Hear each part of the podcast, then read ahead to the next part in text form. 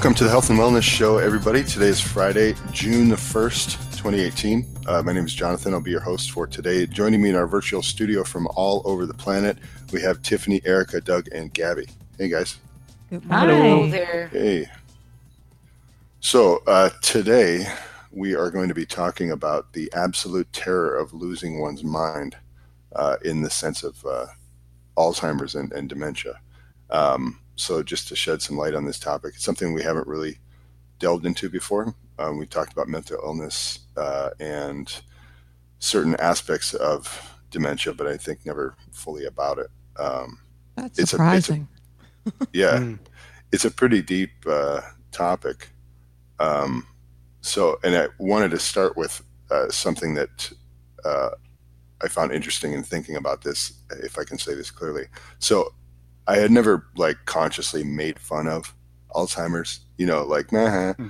but uh, you know, little little jokes here and there, like oh, I forgot, you know, and and making kind of like jokey things about it. But then uh, when we were talking before the show, I realized or you know last week we were planning this out um, and uh, tiffany you had says it because you have some direct experience with this that it's that it's absolutely terrifying and that there's Yeah. like nothing funny about it and so of course there's something funny about everything in life right if you want to go that way with it but this is a very serious uh, condition and it can be you know it, it completely unseat your reality uh, so yeah, yeah, well, as long as, you know, people just think of it as, you know, forgetting stuff here and there and being like funnily forgetful, like you see on TV and the movies. Like they have old person in the cast, they kind of make fun of the fact that they forget everything and they might be a Mhm. little senile in quotes. But um, yeah, it's it's quite a sad thing to see. I'm not exactly 100% sure that the people, like the patients that I've taken care of who had Alzheimer's, are aware in the least of what is going on with them. I like to hope that they're not because it would be absolutely horrific if they were, but sometimes I suspect that they are. At least sometimes they might get a little flash. That's just my guess, but yeah, it's, it's really sad. Hmm. because it's not just you know forgetting stuff. I mean you forget that but you forget basically who you are. You forget your family. Uh, you can't take care of yourself eventually as the disease progresses. You, you lose control of your bowel and bladder or have to wear diapers and someone has to feed you. It's really really sad disease. Wow. Yeah, there um and there's many many levels of it too, right? I mean, there's early stages of Alzheimer's where it starts to kind of creep in. Uh, um, you hear stories about people who have older family members who kind of start to have signals here and there, red flags about their behavior and stuff. But that was something I thought was really interesting about this too. That it's not just uh, that you forget where you are, but because you forget everything about yourself or most of the things about yourself you don't you lose context for like how you would be in the world or how you'd react to anything else. So essentially you lose your personality. So it's just like you're, you're kind of like in some cases i think in extreme cases you're like a blank slate. Like where am i? Who, who am i? What is this? What's happening right Hmm. now like with Or enough awareness pers- to ask questions right? Or your personality gets worse. Like, you know, Right. maybe there's some rigidity decades before, or some people are more prone to their peculiar anxiety problems decades Sure. before, and so forth. yeah i was reading stories about um, you know meanness and and uh, snappiness and that's a lot of people who suffer from alzheimer's will become angry and kind of spiteful uh, and it's probably largely a result of the confusion i would imagine. Though sometimes though i suspected that their true essence is coming out Mm, because sure Some of the patients that I've worked with are just the sweetest pie. You know, they're very nice and smiley, and they seem kind of happy in their forgetfulness. But other people are just mean, slapping at you, yelling, screaming. It can be really bad. And I think that you can tell too, like when family comes to visit, like the ones that were really nice and they were probably good parents to their adult children. They all show up to visit, and then the really mean ones, not very many visitors. Wow. so maybe they were mean all along, and the Alzheimer's just, you know, took the brakes off. um, or once met a patient, you know, 96 years old.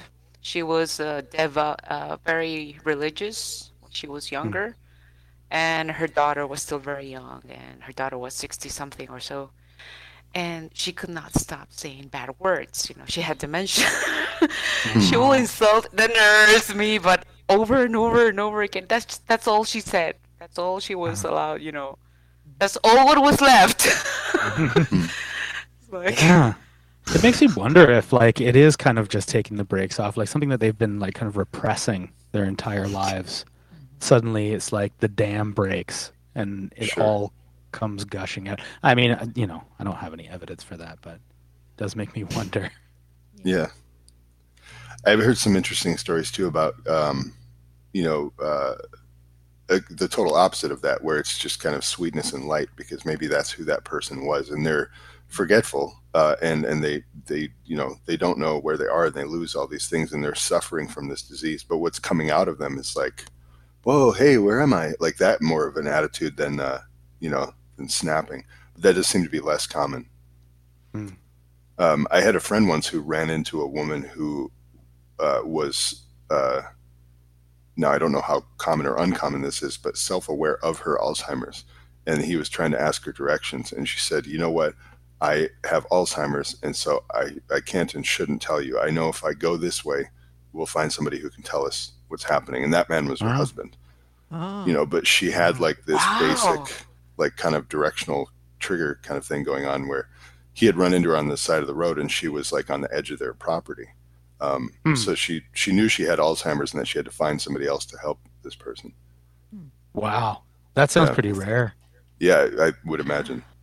And I can imagine for someone like her, with that little bit of awareness that she had, it was probably even more scary because she knew what was happening.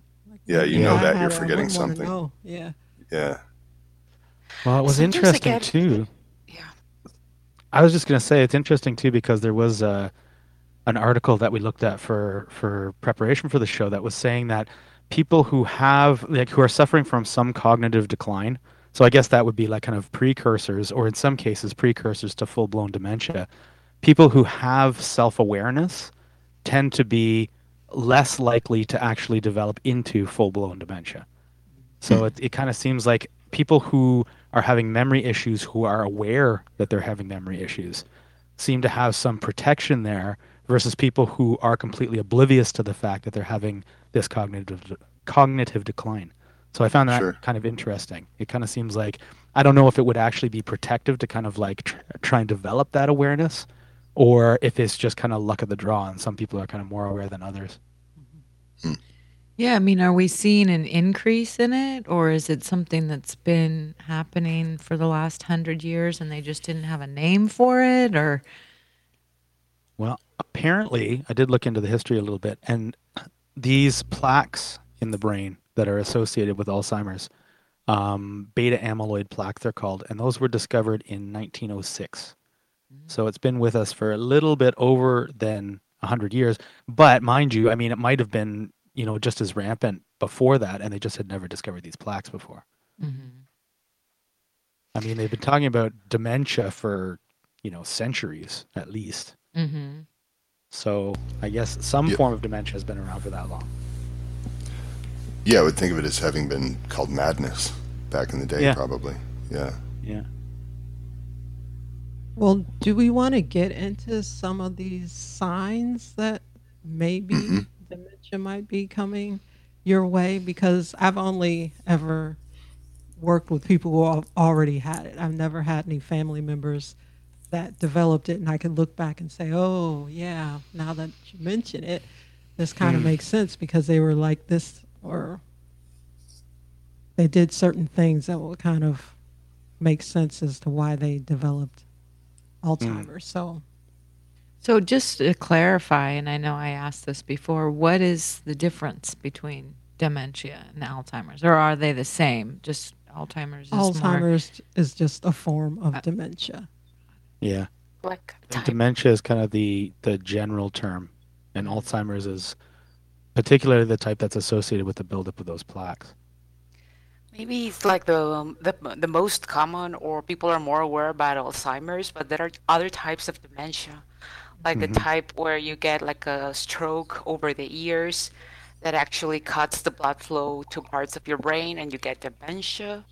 There's hmm also Parkinson's disease, with which with the ears, as the disease evolves, involves some dementia as well. There is uh, frontotemporal dementia, which is like a very aggressive form, like within months people can deteriorate a lot. And uh, there's mild cognitive uh, dysfunction that precedes Alzheimer's or any other type. Yeah, there are several forms to lose your mind. advanced stages of syphilis where you can, Yeah. Get dementia. yeah. Well, there. Uh,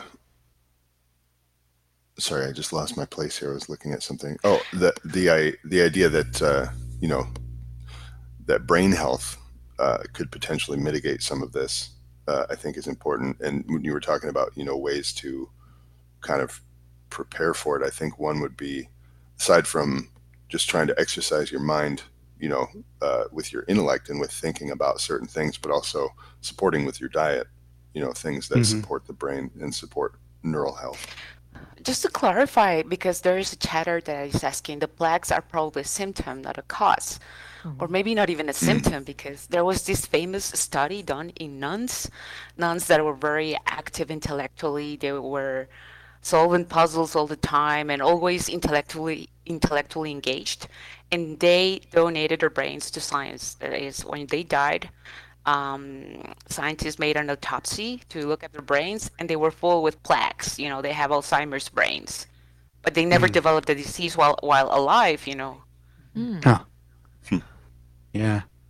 So yeah, it's hard to say. I mean, the connection between the plaques, you know, like at first it seemed like because the plaques often um, contain aluminum, you know, at first the thought was aluminum causes Alzheimer's. And then after a while they were kind of like, no, the just because there's, there's aluminum there, you know, and the, the the advice was like, you know, avoid uh, exposure to aluminum. But of course that's like impossible. I think it's one of the most common elements on the planet. So actually trying to avoid it is is pretty much impossible. And then they were like, no, it's not the the aluminum itself, it's these plaques. That's what's causing it. And now I think, you know, there's there's other all kinds of research on it and stuff and and that is kind of losing um, its appeal and people are like, well, you know, it's not necessarily the plaques. Um, the plaques might be actually just a symptom or you know, some people will even say that the plaques maybe have a defensive capability and it's actually something else going on in the brain and the the brain is actually forming these plaques as a means of, of defense so Mm. You it's it's really not clear. You know, an interesting thing about these plaques, which are called amyloid beta plaques, is like it's like protein material, and people or scientists say that it prevents neurons from working properly. But the interesting thing is that there's an enzyme that breaks down these pla these plaques, but the same enzyme is used to clear out insulin. You know, Mm. insulin, which gets stimulated by glucose in your blood. Uh, so with all the rampant, you know, people are eating lots of carbohydrates, are stimulating insulin like crazy.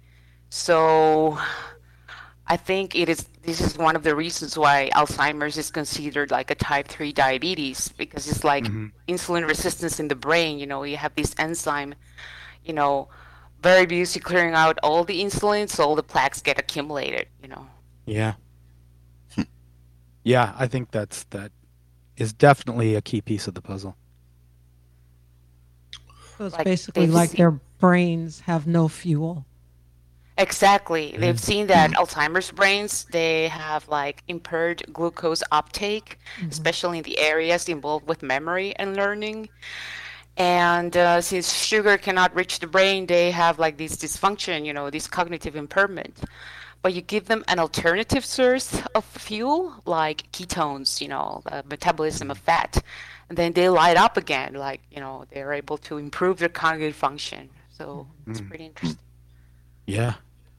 Yeah, there have been stories about people taking coconut oil and having their uh, Alzheimer's symptoms not completely go away. But in some cases, they said that it does, but at least the symptoms kind of get alleviated just with taking hmm coconut oil. sure. because and they, they attribute that to the fact that coconut oil, the fats in coconut oil are converted to ketones quite Mhm. readily by the body. Mhm. So you know it, it's funny because in the mainstream uh, press, because they don't really have any kind of deep insight in a lot of these health things, they just said, "Oh yeah, coconut oil, um, you know, cures Alzheimer's or helps with Alzheimer's or with dementia or something like that," without actually looking into it more deeply. And it's like, well, actually, you know, keeping your no, your normal diet, your high sugar diet, and taking coconut oil is probably not the most ideal solution to the problem. If they actually went ketogenic, you know, then then you might actually see like a real turnaround. Mhm. Mhm. Well, it makes sense. I think even just that small amount causing improvement because I, I think we've all had the experience where you're either really thirsty and you just have a little bit of water and then all of a sudden you feel satiated or like I know for myself sometimes I'll, I'll remember that I haven't taken magnesium for like five days and I take one and immediately my body's like oh wow you know Mm. so if you're um, you know if your body is in need of something and you give it just a little bit of that it starts Yeah. to improve right away um, but i would think like mct oil would be even better for that than, Yeah, than just coconut oil definitely.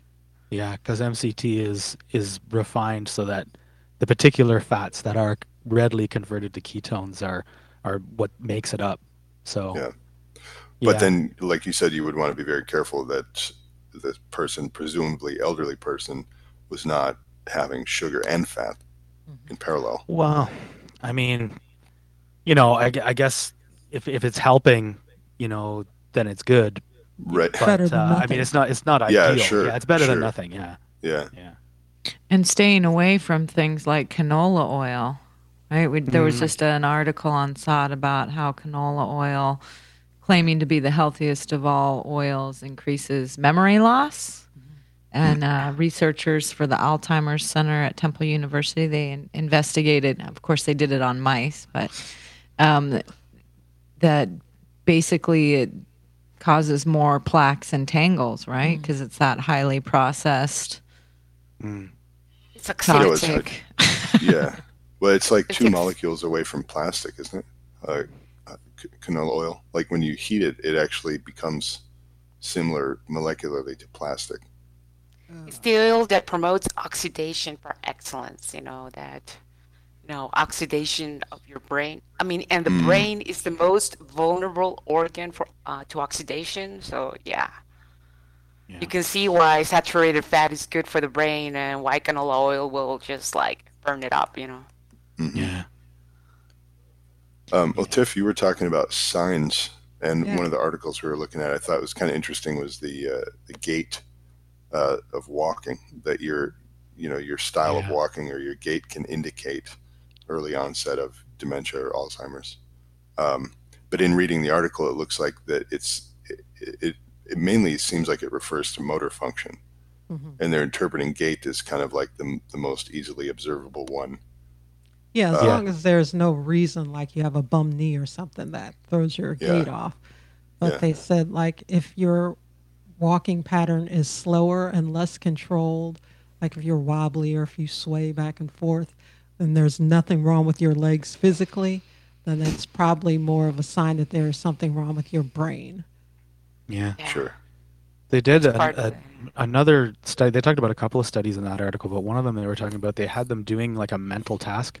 I think they were they're counting backwards from 50 in twos. So and and if they were doing that while walking, you know, normally people can kind of do that kind of mental task and walk at the same time. You know, it's like chewing gum and walking at the same time. But apparently, people who had this this uh, you know precursor to uh, dementia were not able to do it. They would they would either be stumbling with the numbers, or they would kind of like their their gait would get all kind of mixed up and they'd stumble. So it's part of the executive functions of the brain. So, what it's interesting is that I will guess that these people will otherwise be fine. You know, this is a test that they did Mm. and they saw some anomalies. I often was surprised myself, um, um, you know, to see very elderly people fill out the questionnaires that screen for cognitive decline. And uh, they will otherwise, you know, look very sharp, like, you know, fine and they will do the test and they will not be able to do it even simple tasks as like drawing a clock you know a normal Hmm. clock with uh with their arrows showing that it's uh, 11:10 they're told to to mark in the clock that it's 11:10 or 11:30 and they will not be able to do that and i was like wow Huh. Yeah, because they might seem okay when you're talking to them, but if you don't know them and you don't know how true what they are saying, uh, they could be Hmm. just confabulating, just making stuff up. And if you don't know their history or anything, you just believe what they say. But if you Sure. actually give them a test, it all Hmm. comes out. And what's It the reminds- test? Like a blood test or just So a? it's just like a written test. written- You and the therapist or the doctor sitting down.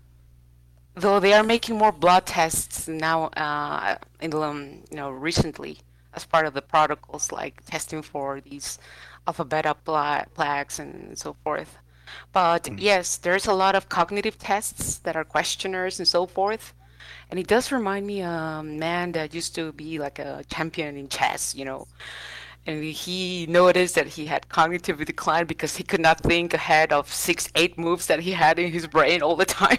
It's like, wow, Oh.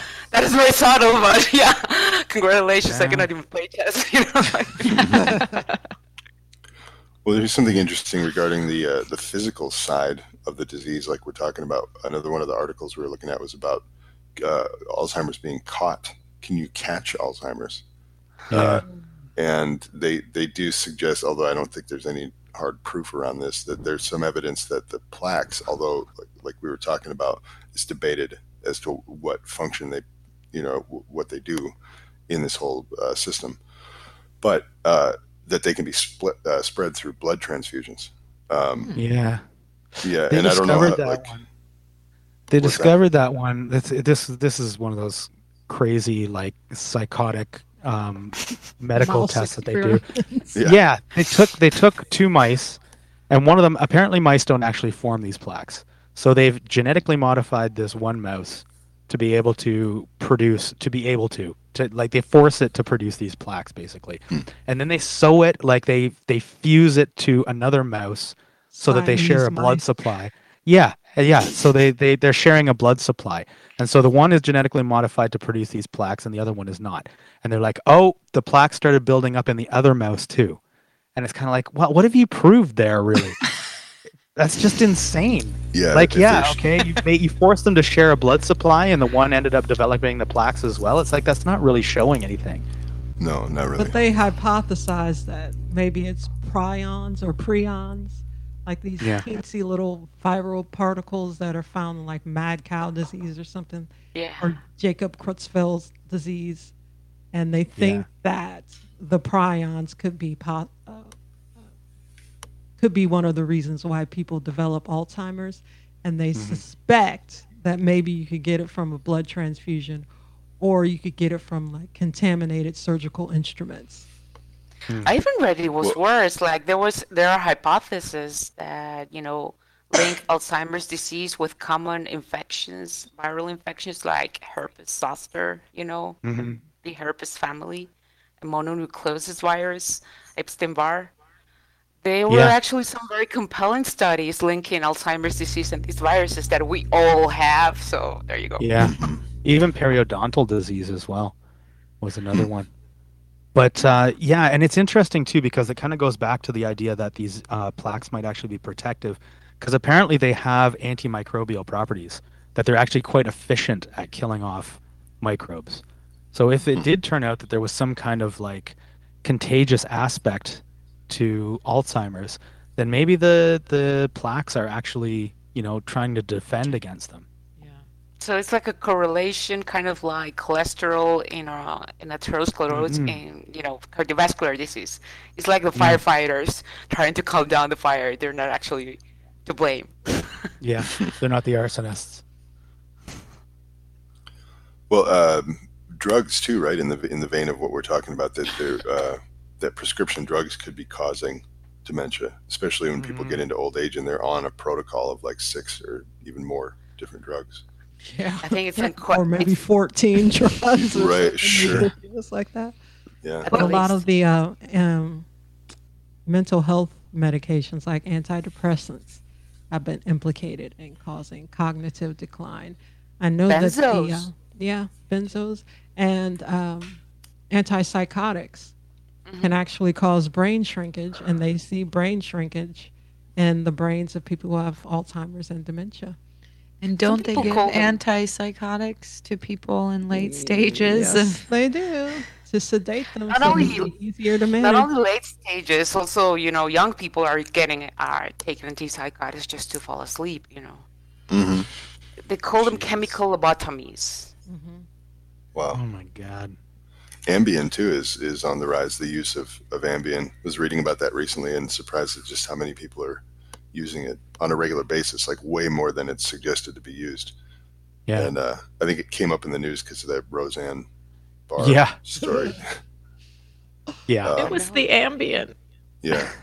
Well, plus when you get old, your liver is not as good as at clearing out medications from your bloodstream. So you're taking a bunch of medications and they just build up in your system because you can't flush it out as well because you're old and your organs are old.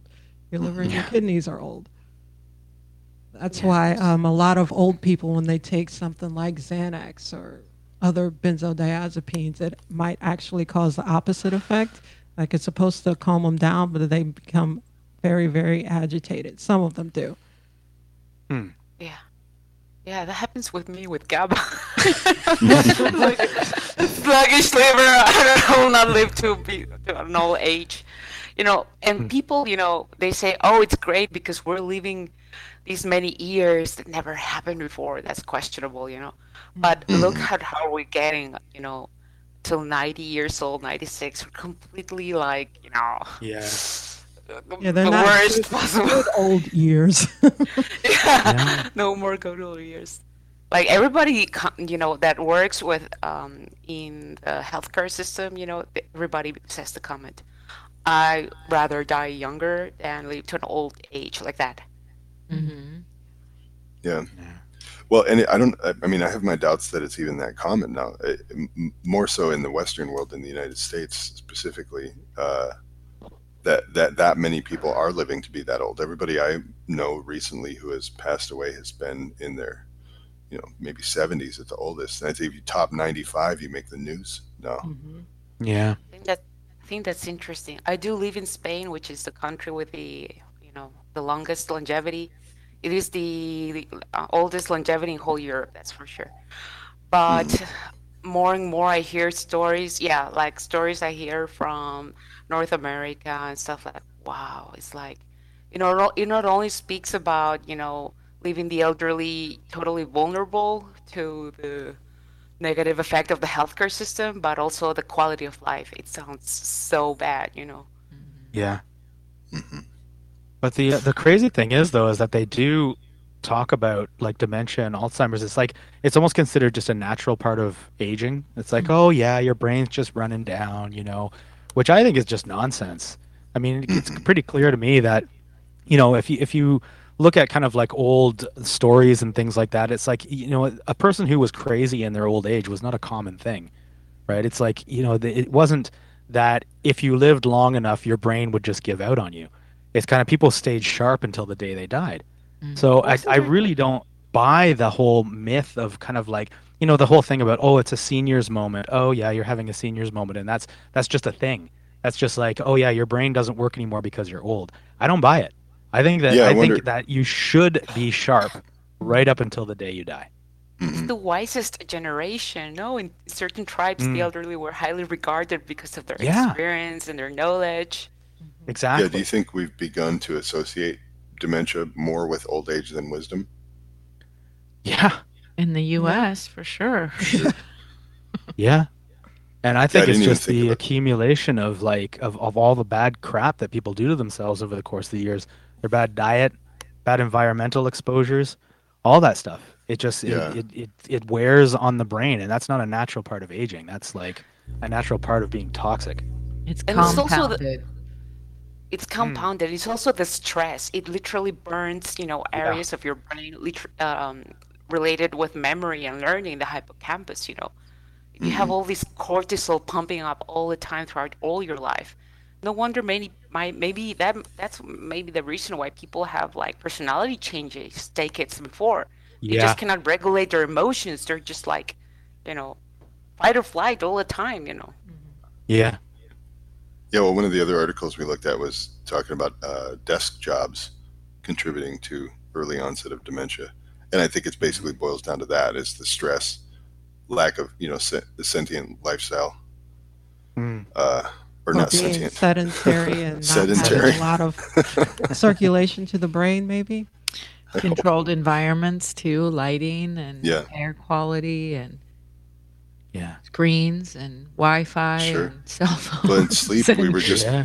we were just talking about sleep. You know, I imagine that's a huge contributor Yeah. It is. Yeah. to your brain deteriorating early if you're not getting that restful, you know, time and, and having the toxins cleared out and stuff. Well, And yeah. not also reading- REM sleep. hmm Mhm. Yeah, that's Yeah. what he Yeah. was in that book, right? The can't remember his name now. Matthew Walker. Thank Matthew you. Walker. Like if you don't get enough REM sleep, your brain will like basically just force you to dream while you're waking or while Mm-hmm. you're awake. a dreamlike life. It's crazy. Yeah. Yeah, but if I you're mean, not was- sleeping well enough either, like if you're not getting that deep sleep during that time when your glymphatic system is supposed to be Mhm. cleaning out all the Clearing waste in your brain. So if that stuff builds up, I can see why it would cause some dysfunction. But there are Yeah. some studies showing that uh, if you sleep more than nine hours, there's it's correlated with dementia. And they were saying Yeah. that maybe it was not because you were sleeping too much. It's maybe because you had a lack of REM sleep, so you had all these many hours to you know make up for it. That was Mm. related to it. Well, he Huh. Walker did say that it was the the window was seven to nine hours, so that would track. If you're going to try not to get more than nine, Yeah.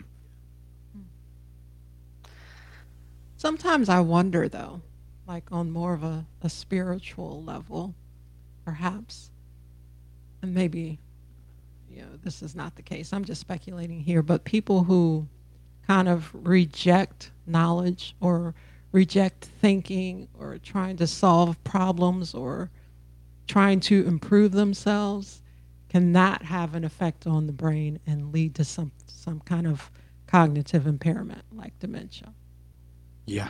like people who Sure. spend most of their time just vegging out, watching TV, Mhm. don't really challenge themselves, don't try to learn new things. Yeah. sure. Well, I mean that's what, yeah. I mean it, there's the old cliche of like when you're thinking hard about something, somebody goes, "Ow," you know, like it hurts to Mhm. think. You know, Painful to think. yeah. I Um, wonder but if. no, I, um, Oh, sorry, I was just gonna say, like, I, I know that there is some. I, I mean, I anecdotally, I, I, I believe this 100. percent um, Scientifically, uh, I'm not so sure, but um, the uh, the idea that your attitude can contribute to physical disease, so that people might say hypothetically get cancer because they're very knotted up and repressed, and they they're full of hate Mm. or spite, you know, for other people, and, and that manifests later in their life. So I'd imagine a very similar thing uh, if that is the case, could happen with your brain. Uh, and if you're not, you know, good at dealing with things, or if you have, you know, repressed stress and emotions, it probably is. I mean, the body is a synergistic system, right? So that what you're thinking manifests physically, and vice versa. mhm. You know, because Yeah. what you're thinking determines how your body is reacting, and then what how your body is reacting to what you're putting into it or what's around you determines your ability to think. So it's all tied Yeah. together. So I think if you're, you know, yeah, if you're, um, this is a really bad, I guess, a, a, for lack of a better term, like a shallow person, you know, Yeah. who doesn't who doesn't think very deeply or doesn't even try, then yeah, perhaps there's a higher chance, They don't want to Yep. use their brain. right? Yeah. So that's not to get down on like you know quote unquote dumb people or like calling anybody dumb. I think this is more of a, it's like a lazy. case of, of choice. It's laziness. Mhm. Yeah. Yeah, it's interesting though because they, they have kind of um, there there are some kind of researchers out there who have correlated particular personality types, for lack of a better term, or maybe more like uh, person personality attributes that correlate with particular disease states. So it's like the one I, I always think of is like people saying that somebody who has um, something like uh, like Parkinson's, um, you know, they're they tend to be like very rigid people. You know, they don't have any give, uncompromising, very kind of uh, you know, not not kind of fluid and go with the flow, but very very kind of strict. So I could see like you know there could be somebody who's maybe more of a rigid thinker or something like that who isn't open to new new ideas or new thoughts that you know that would kind of correlate to uh, to some kind of dementia like that that you know you're not open to new information so therefore you don't have the ability to be anymore you don't even can't even use the Yeah. information you've got You know what? Every time I think about this too, I, I always think about Dick. Just because he, you know, he's uh, he's you still think alive. of who? Dick Cheney. yeah Yeah, Ah. when you think about like the you know mind over matter, like the the body and your life manifesting what's in your heart and your mind, like he's still alive, and he's gone through like five different hearts. So you call it an edge case. Interesting. He has a steady supply. Mhm. Yeah. Yeah, and So I guess it's not- for years on the waiting list. I oh, I guess I I- need another one. yeah. I, Burn mean, that one out. I guess the, fa- the fact that he's alive doesn't really point to his health necessarily. So that's not evil. maybe not. Yeah, is he such a good alive? Yeah, yeah. He's been kept alive. So. reanimated But you do. I, in a I- hyperbaric I do find that like occasionally, it's not so often, but occasionally we'll run into somebody who is like older, say 60s, 70s, uh, in good health, and just a total asshole. Pardon my French. You know what I mean? Uh, so, but I, I think that that's less common actually. Hmm. I think usually the people who have that kind of attitude about life are are not in good health. Their body has reflected what their mind is doing. Hmm. There's a, there's a chatter of how much of a role does depression play in causing older people to stop being interested in learning and keeping active? I don't know. I read this study that was saying that people at 65, if they had depression, they were at more risk of, develop, of developing cognitive decline. They were Yeah. wondering it was already part of the disease, you know, a manifestation of the disease, or was it a predisposition? I don't know. Yeah, it's hard to say because it, it apparently it is very correlated. Like a lot of people with um, dementia are also depressed. So it is it is kind of difficult, I think, to tease it apart. It's like were they depressed first and that led to the disease, or is it the other way around that the disease has kind of caused this depression? And have they given up on that spark of life, Hmm. sense of would think that- adventure and learning and Yeah, I would think challenging depre- yourself? I think depression probably runs in parallel with all the other stuff that leads up to Alzheimer's. You know what I mean? So as you say that you've lived a life in such a way that you are have you know toxified your body or you got the bad genetic roll of the dice or whatever the story is, um, you know, and then you get to that point. Uh, see, now I am ironically losing my train of thought right now. Damn it. Well, I wanted to. I think yeah. There's like we've talked about the personality changes a little bit about the diet, but I wanted to bring up this uh, program, health program for Alzheimer's patients. It was published in a mainstream journal, and it was so successful that well, it was only ten participants, but nine of them basically improved, and so much that you know some of them went back to work again. You know, like and hmm. basically, what they did was, yes, cut down on simple carbs and basically follow like a low glycemic, low in, uh, in sugar diet. Hmm. They also did a little bit of intermittent fasting. You know, they ate in a window of 12 hours per day. Mm-hmm. They did stress reduction, either yoga, meditation, you know, some sort some sort of stress reduction technique. They got eight hours of sleep a night, you know, either with supplements, natural supplements like melatonin, but that was very important in the program. They did exercise a few times per week. They got brain stimulation, crosswords, you know, that kind of, you know, brain stimulation. They optimized their vitamin D levels and their vitamin B levels through supplementation and uh, they also ate a diet rich in antioxidants like blueberries, turmeric. they had some probiotics and prebiotics, and they were um, their hormone balance, like thyroid hormones, were optimized as well. Uh, and they also uh, had fish oil supplements. That's basically it.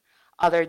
Um, they did have also sorry, like mitochondrial function supplements. You know, anything, any supplement that you know boosts mitochondrial function, and they had had MCT oil. So it was a pretty holistic program, but it had Mm. incredible, incredible results. Like everybody was like, "Wow, we can actually reverse Alzheimer's," kind of thing, you know? Yeah. like, It's actually amazing that that didn't get more attention than it did because it's it's like the the party line on it still is that oh yeah Alzheimer's there's no cure for it. We can give you medications that'll help and they'll kind of slow it down, but you know once Alzheimer once it's kicking in, there's nothing you can do about it. And meanwhile, these the, these researchers kind of like completely turn the tables on that. You know, and this is all stuff that we've been talking about and thinking about for a long time, and you know all the different uh, supplementation and lifestyle changes and stuff just for good health in general. And these guys apply it to a particular uh, condition, dementia, and they have this kind of result. Mm-hmm. It's like wow, that's Well, pretty amazing. no drugs involved. Yeah. no drugs. You also supplement the lifestyle changes. Yeah. And really, the drugs that they already have for dementia, they don't do anything. yeah. yeah, exactly. and Gabby, in your article, you also mentioned photobiomodulation. Yeah, I added in there because there's all these studies showing how you basically, when you use near far infrared light in the spectrum between 650 and 850 nanometers, it basically sparks people's brain, you know, people that you when we made a show about this, you know, Alzheimer's patients that couldn't couldn't even fed themselves, they suddenly suddenly started eating, you know, with their own hands, you know. Mm. It's great Yeah. to see. It's yeah, and you don't have to have one of those special wacky hats with the lights coming out of it. when you sell those But you lights on Amazon, you can just shine it on Will your head. yourself. Yeah. Yeah, people are making their own devices at home, like with a bucket, and they lined up all the lights and connected to a electrical mm-hmm. electricity, and there you go. Or they have those little nasal things that shine the red light. Yeah, they Yeah. use them allegedly for uh, allergies. Where you can shine the light up your nose and let it hit your brain. Yeah. Now listen to this testimonial, you know, somebody who tried photomo- photobiomodulation who had Parkinson's disease. I recovered my sense of smell. My writing is now firm and concise. My gait has improved and I can climb stairs. So, Wow. yeah, that's interesting. Well, speaking of smell, Yeah. there's been a few articles that we carried on set about people who have Alzheimer's or dementia who cannot smell, or either they can't smell it or they can't identify what that particular smell is. But peppermint, fish, orange, rose, uh, leather, peanut butter. And they say that it's based on the memory of the smell, being able to, you know, articulate what it is that you're smelling, not necessarily losing your sense of smell. But in that testimonial, you just said the person said that they got their sense of smell back. So I don't Yeah. know which one it is, but I thought that was weird that that was one of the signs that Alzheimer's might Yeah. strike if you can't identify certain smells. Yeah. So if somebody tells you that they smell peppermint and you can't smell it, time to get it. Time to get it. back then. yeah. Or don't be hard on them. They might have already Alzheimer's. Yeah, exactly. Yeah, the uh, that is an interesting thing. I've always kind of heard the again with the kind of casual jokes that uh, if you think you're having a stroke, that you say you smell toast. So Burnt toast. yeah, so it'd be like, uh oh, I smell toast. yeah. Yeah. Study There's that I- another. Go Yeah. ahead. So, well, I was gonna say the study that really blew me away was how working your leg muscles helps to grow healthy new brain cells. Mm-hmm. Like, apparently, if you have weak uh, leg muscles, you know, you can restrict the growth of your of your brain cells by seventy percent. Whoa. Yeah. It's it's kind of crazy too because it, it seems like the whole exercise thing is controversial. Yeah. Like uh, there's been a number of studies that have said like yeah, exercise is definitely good for you know staving off dementia. You know, and it makes sense too when you think about the whole connection with the gait, um, and that movement clearly is very important. Like it's part of kind of using your brain. But there was a study that came out where they they had people with all with I don't know if it was just dementia or specifically Alzheimer's, but they were doing they put them in an exercise routine, and basically they found that it didn't do anything, and in fact even found that there might be that there might actually be negative effects in some people. So it's weird though. So I don't know if maybe the type of exercise is important, or maybe there might have been some kind of flaw in this study. I don't know, but uh, it read- sounds like. Go ahead. I didn't read the actual study uh, report, and apparently these people were going to the gym like four to six times per week, and Oh. they were there like 60 to 90 minutes. So I don't know what they were doing. I would imagine that maybe they were just pumping cortisol, fight or flight response all the time. That not that doesn't Ah, yeah. necessarily improve That was brain my health. guess. Yeah, like Yeah, what kind Right. of exercise are they doing? Are do are they doing chronic cardio all those times a week? Yeah. and that could just stress them out even more. Yeah. Yeah, it definitely could be that. I mean, if they were doing actual resistance exercise, maybe maybe that's the key. I mean, Yeah. they do there there is that one study that says if you exercise your legs muscles, like that's kind of uh you know, resistance training, one would assume. So Yeah, maybe that's the building key. up muscle. Building up muscle, which builds up mitochondria, which builds up brain cells. You know. Mm-hmm.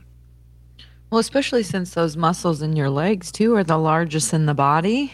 You know, so is there a, a, a correlation between the two, like keeping that the leg muscles strong, keep your brain strong? I don't know. Or maybe Yeah. it could also be like the brain power that's needed to do coordinated movements. Mm-hmm. This is Right. a form of brain exercise, not just muscle exercise. And also, Sure. muscle is the primary because it's really a muscle, not an organ. Uh, where glucose, where sugar is dumped when you have ins- insulin resistance, like you have such a long deposit of sugar and adipose tissue in your muscles when you have insulin resistance. Mm.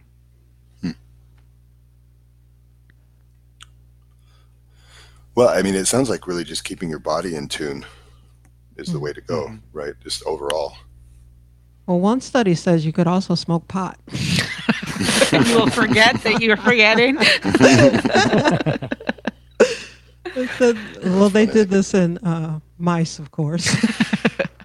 but um, they said that the low doses of THC found in marijuana for these particular mice, they gave them the THC and it they performed better on a water maze. Now, I don't know if that will really apply to human beings. Yeah. Or how does that indicate preventing Alzheimer's deterioration? Uh, Yeah. maybe it's they might have just been more excuse fascinated for with the old maze. stoners to keep smoking. Sure. It helps with my Alzheimer's, man. it's kind of counterintuitive, though, given what uh, Matthew Walker was saying about uh, sleep and the importance Mhm. of REM sleep. And he was also talking about how um, marijuana actually interferes with sleep and that it keeps you from experiencing REM sleep. So mm-hmm. it's kind of like it's, it's counterintuitive because if if you know sleep issues can can lead to although that's speculative but lead to dementia or Yeah. dementia in and of itself causes these sleep disturbances then how would taking something that also interferes with your sleep be beneficial Right. And maybe it just depends on the dose. They use low dose, but Mm. I guess you shouldn't be sitting around all day. just- Low dosing. or high dosing all day long. need homeopathic interesting. THC It yeah. will be interesting to see some studies with a non-psychoactive component, Yeah, so Mm. the CBD. CBD oil. Yeah. What about caffeine? Uh, yeah yeah. that's controversial too Yeah, the it's another jury one. is out. It helps. It doesn't help. Yeah. The problem is that like most, to- I I think all of the studies, maybe maybe not all of them, but but most of the studies that I've seen that have talked about caffeine, um, are all observational studies. So they just kind of ask people, how much coffee do you drink a day? And then they Mhm. take the population and say, well, the people who drank the most coffee had the least uh, least Alzheimer's, and it's like, well, you know, there's so many confounding factors that could actually be, you know, involved there that you can't really say Yeah. that therefore coffee prevents Alzheimer's. Like it doesn't. Mm-hmm. You, you can't make that kind of Yeah. you, You, correlation. you could actually say that the, the people who admitted how much coffee they actually drank were honest and they probably have a lesser occurrence of mental deterioration because they're honest. so That many could be. confounding factors. Yeah. But so many billions of people all over the world drink coffee. Yeah. yeah, I don't know if you can It's use true. that as a baseline can't for really. anything. yeah. Yeah. It doesn't seem to be working. well, I'm just making sure. Drinking coffee just in case. Yeah. Well, uh, hey, let's. We have a really interesting uh, pet health from Zoya today about uh, elephants and memory. So it goes dovetails with what we're talking about. So let's check that out, and then uh, we'll wrap it up when we come back. Okay.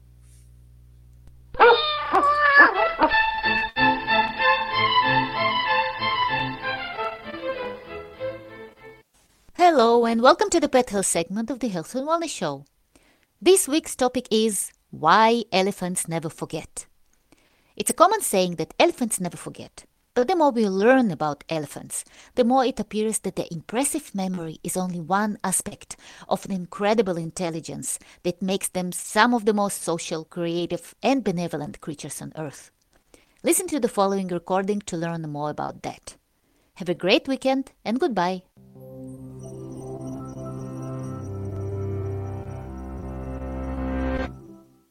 It's a common saying that elephants never forget. But these magnificent animals are more than giant walking hard drives. The more we learn about elephants, the more it appears that their impressive memory is only one aspect of an incredible intelligence that makes them some of the most social, creative, and benevolent creatures on Earth. Unlike many proverbs, the one about elephant memory is scientifically accurate. Elephants know every member in their herd, able to recognize as many as 30 companions by sight or smell. This is a great help when migrating or encountering other potentially hostile elephants. They also remember and distinguish particular cues that signal danger and can recall important locations long after their last visit. But it's the memories unrelated to survival that are the most fascinating. Elephants remember not only their herd companions, but other creatures who have made a strong impression on them. In one case, two circus elephants that had briefly performed together rejoiced when crossing paths 23 years later. This recognition isn't limited to others of their species. Elephants have also recognized humans they've bonded with after decades apart. All of this shows that elephant memory goes beyond responses to stimuli. Looking inside their heads, we can see why. The elephant boasts the largest brain of any land mammal, as well as an impressive encephalization quotient. This is the size of the brain relative to what we'd expect for an animal's body size, and the elephant's EQ is nearly as high as a chimpanzee's. And despite the distant relation, convergent evolution has made it remarkably similar to the human brain, with as many neurons and synapses in a highly developed hippocampus and cerebral cortex. It is the hippocampus strongly associated with emotion that aids recollection by encoding important experiences into long term memories. The ability to distinguish this importance makes elephant memory a complex and adaptable faculty beyond rote memorization. It's what allows elephants who survived a drought in their youth to recognize its warning signs in adulthood, which is why clans with older matriarchs have higher survival rates. Unfortunately, it's also what makes elephants one of the few non human animals to suffer from post traumatic stress disorder. The cerebral cortex, on the other hand, enables problem solving, which elephants display in many creative ways. They also tackle problems cooperatively, sometimes even outwitting the researchers and manipulating their partners. And they've grasped basic arithmetic, keeping track of the relative amounts of fruit in two baskets after multiple changes. The rare combination of memory and problem solving can explain some of elephants' most clever behaviors. but it doesn't explain some of the things we're just beginning to learn about their mental lives. Elephants communicate using everything from body signals and vocalizations to infrasound rumbles that can be heard kilometers away, and their understanding of syntax suggests that they have their own language and grammar. This sense of language may even go beyond simple communication. Elephants create art by carefully choosing and combining different colors and elements. They can also recognize 12 distinct tones of music and recreate melodies. And yes, there is an elephant band. But perhaps the most amazing thing about elephants is a capacity even more important than cleverness their sense of empathy, altruism, and justice. Elephants are the only non human animals to mourn their dead, performing burial rituals and returning to visit graves. They have shown concern for other species as well. One working elephant refused to set a log down into a hole where a dog was sleeping, while elephants encountering injured humans have sometimes stood guard and gently comforted them with their trunk. On the other hand, elephant attacks on human villages have usually occurred right after massive poachings or cullings, suggesting deliberate revenge. When we consider all this evidence, along with the fact that elephants are one of the few species who can recognize themselves in a mirror, it's hard to escape the conclusion that they are conscious, intelligent, and emotional beings. Unfortunately, humanity's treatment of elephants does not reflect this, as they continue to suffer from habitat destruction in Asia, ivory poaching in Africa, and mistreatment in captivity worldwide. Given what we now know about elephants and what they continue to teach us about animal intelligence, it is more important than ever to ensure that what the English poet John Donne described as nature's great masterpiece does not vanish from the world's canvas.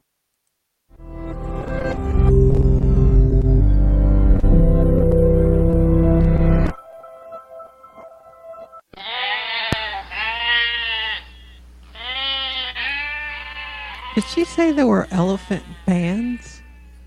Yeah. Like musical Yeah. bands? I want to Yeah. see that. That's something to YouTube later. That would be cool. Elephants live in concert.